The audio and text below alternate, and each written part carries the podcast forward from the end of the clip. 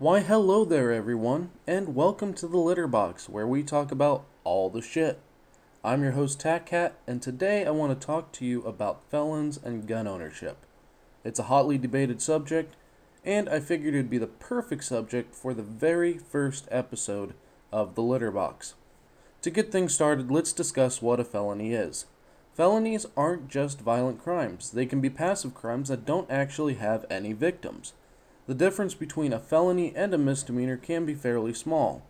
Almost all misdemeanors can be bumped up to become a felony, but not all felonies can be bumped down to be a misdemeanor. Rapists and pedophiles getting nothing but probation is a different subject for a different time. A determining factor on what turns a misdemeanor into a felony can be one of, but not limited to, the following if the person has prior convictions, the court's, or just the judge's attitude towards the crime, and how much damage may have been done to another individual or that individual's property.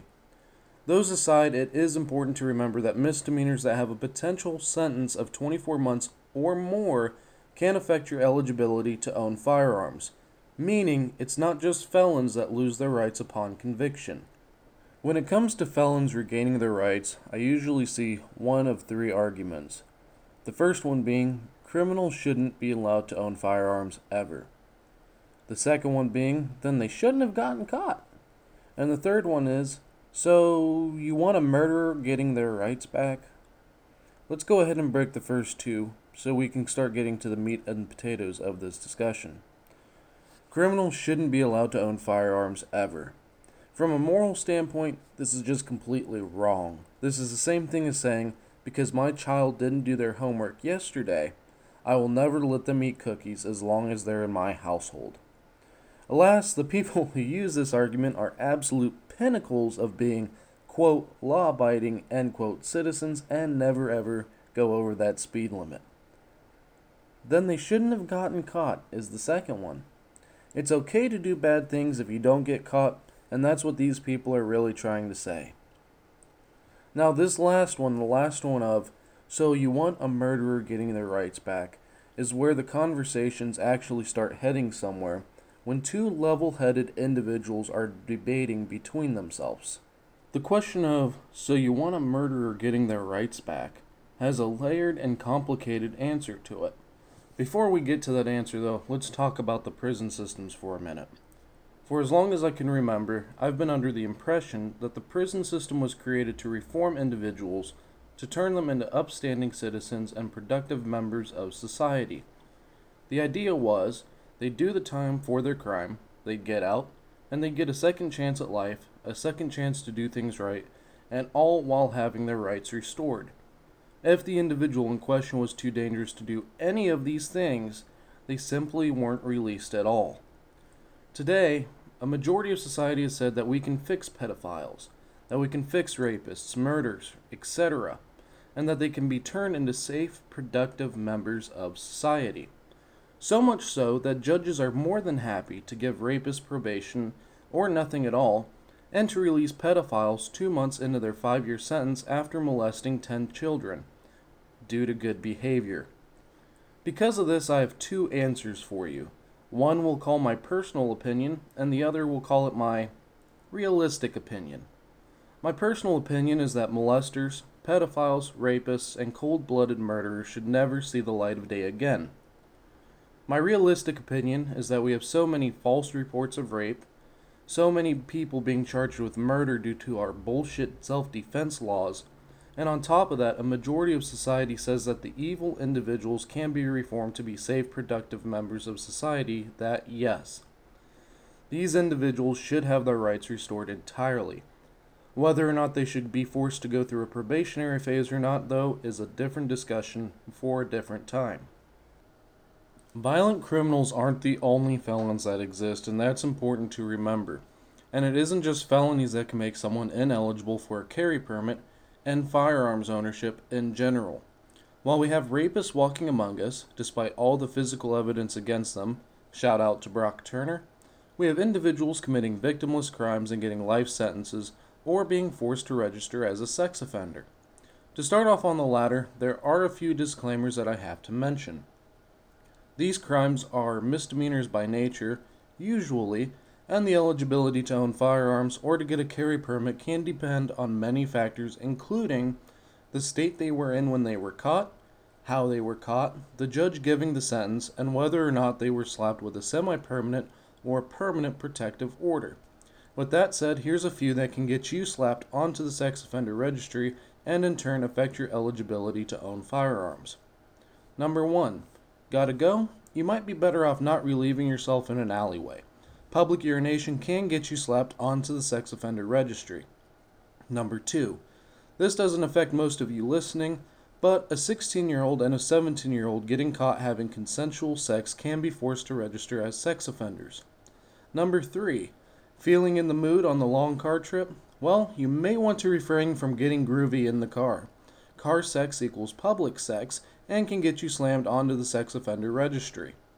Number four, have teenagers? you might want to be monitoring their phones. A 15 year old girl in Pennsylvania was forced to register onto the sex offender registry in 2008 due to posting nude photos. She was charged with child pornography, and as of 2012, she was still being forced to register. With the sexual deviance out of the way, let's talk about those victimless or relatively victimless crimes that can affect your eligibility. The first batch of victimless crimes I want to talk about are the drug charges. Drug crimes are in and of themselves victimless crimes. Possession is a victimless crime, dealing is a victimless crime, and intent to distribute is a victimless crime, and using drugs is by nature a victimless crime. The dealer is selling to willing customers and not hurting anyone by doing so, ergo, it's a victimless crime. Individuals willingly possess the drugs, therefore, it's a victimless crime. Drug use is a choice, and by default, it's a victimless crime. While drug use hasn't gotten anyone a life sentence, at least that I'm aware of, possession and dealing have gotten individuals lifetime sentences, even just for marijuana. Sometimes these individuals have a clean record as well, and the judge just decided to throw the book at them to make them an example, aka abuse of power. With the lesser felony charges, some individuals can get the charges expunged with a little bit of money and a lenient court. Others aren't as lucky, whether they don't have the money to pay to get their rights back, which they shouldn't have to, or the court in question isn't lenient. The gigantic issue, in my opinion, is that these charges aren't only affecting adults, they're affecting teenagers and following them late into adulthood. As of right now, I have five or six friends who were charged as adults for felony possession at the ages of 16 or 17, and here we are nearly 10 years later, and they're still ineligible to protect themselves and their families. Honestly, I don't see how someone can be alright with an individual losing their rights before they're able to exercise them and then not being able to get them back even 20 years later in some instances. Before I continue, I want to address the crowd that is undoubtedly irrationally irate about the claims I just made because they've been told by Big Brother aka their overlords, that drugs are bad, drugs are evil, and that people who use or sell them are evil beings by nature, or that the users are victims of a crime. For those people, I want you to remember something. At one point in this nation's history, the government said the same things about alcohol. Eventually, the government smartened up, though. They thought, hey, we can not only tax this, but we can charge a license for not only making it, but a license for also selling it to consumers, and then, and then we can also tax the consumers for it. Just like that, alcohol was legalized again. And even though it was legalized, those who refused to abide by such tyrannical rules and were caught were still deemed felons. In today's era, those individuals, even post legalization, wouldn't have been allowed to own firearms. And, as history always repeats itself, we're starting to see the government taking the same steps with marijuana. The individuals who've received life sentences over it, though, they probably aren't going to get released once it's legalized. How a moral person can see that as okay is. it's beyond me. With the business owners that didn't ask the government for permission and the sexual deviants out of the way, let's go ahead and talk about some relatively abstract felonies that could affect your eligibility to own firearms. For this, I am going to be going down a list I made from the internet, so please try not to fall asleep on me. Number one is getting lost. It might sound funny, but it wasn't too funny for a Colorado man named Bobby Unser in 1996. You see, Mr. Unser was driving a snowmobile when a blizzard hit. He ended up getting lost in a national park, and afterwards he got convicted for operating a snowmobile in a national forest wilderness area, which is a felony. Number two is wire fraud. This one's grasping at straws, but technically it's a crime. Have you ever signed up your buddy's Facebook account for a gay lovers group? What about had their account follow a page called I Love Meth? Well, this can be considered wire fraud on your part as you're transmitting fraudulent information over wires. Again, it's kind of grasping at straws, but technically, it's wire fraud. Number three. This is one we've all been guilty of at one point or another, and if you say you aren't, nobody believes you. Copyright infringement. Have you ever not been able to find an old album at the store or online, but wanted it for that long drive, so you ended up downloading it off FrostWire back in the day? Well, congratulations, you committed a felony. Number 4 Vandalism or destruction of federal property. I never saw the appeal of it, but some youths absolutely love running around smashing and egging mailboxes. Ready for the fun part here? Technically, mailboxes are federal property, including the ones at the end of your driveways, which makes those actions mentioned felonies. Number 5. This last one affects all the waiters and waitresses out there. Are you reporting your tips to Big Daddy Government, aka the IRS? No? Mm, felony. You see, there are a lot of non-violent ways one can become a felon and have their eligibility to own firearms come under scrutiny. If you want to see more, all you have to do is Google weird felonies or even weird ways people become sex offenders. Lists upon lists upon lists will come up. And the best part? They're riddled with crimes that don't necessarily have a victim, and mostly all of them are non-violent crimes. I understand not wanting violent criminals to be able to purchase firearms. I get it. But I also strongly disagree that a bar brawl at the age of 21 should make an individual ineligible for the remainder of their lives. The Second Amendment, well, the entire Bill of Rights doesn't say that felons shouldn't have their rights reinstated ever in their lifetime. There's also no mention that individuals should have to pay for the rest of their lives for actions that they took pretty early on. That said, this entire topic of discussion is surrounded by one gigantic underlying issue.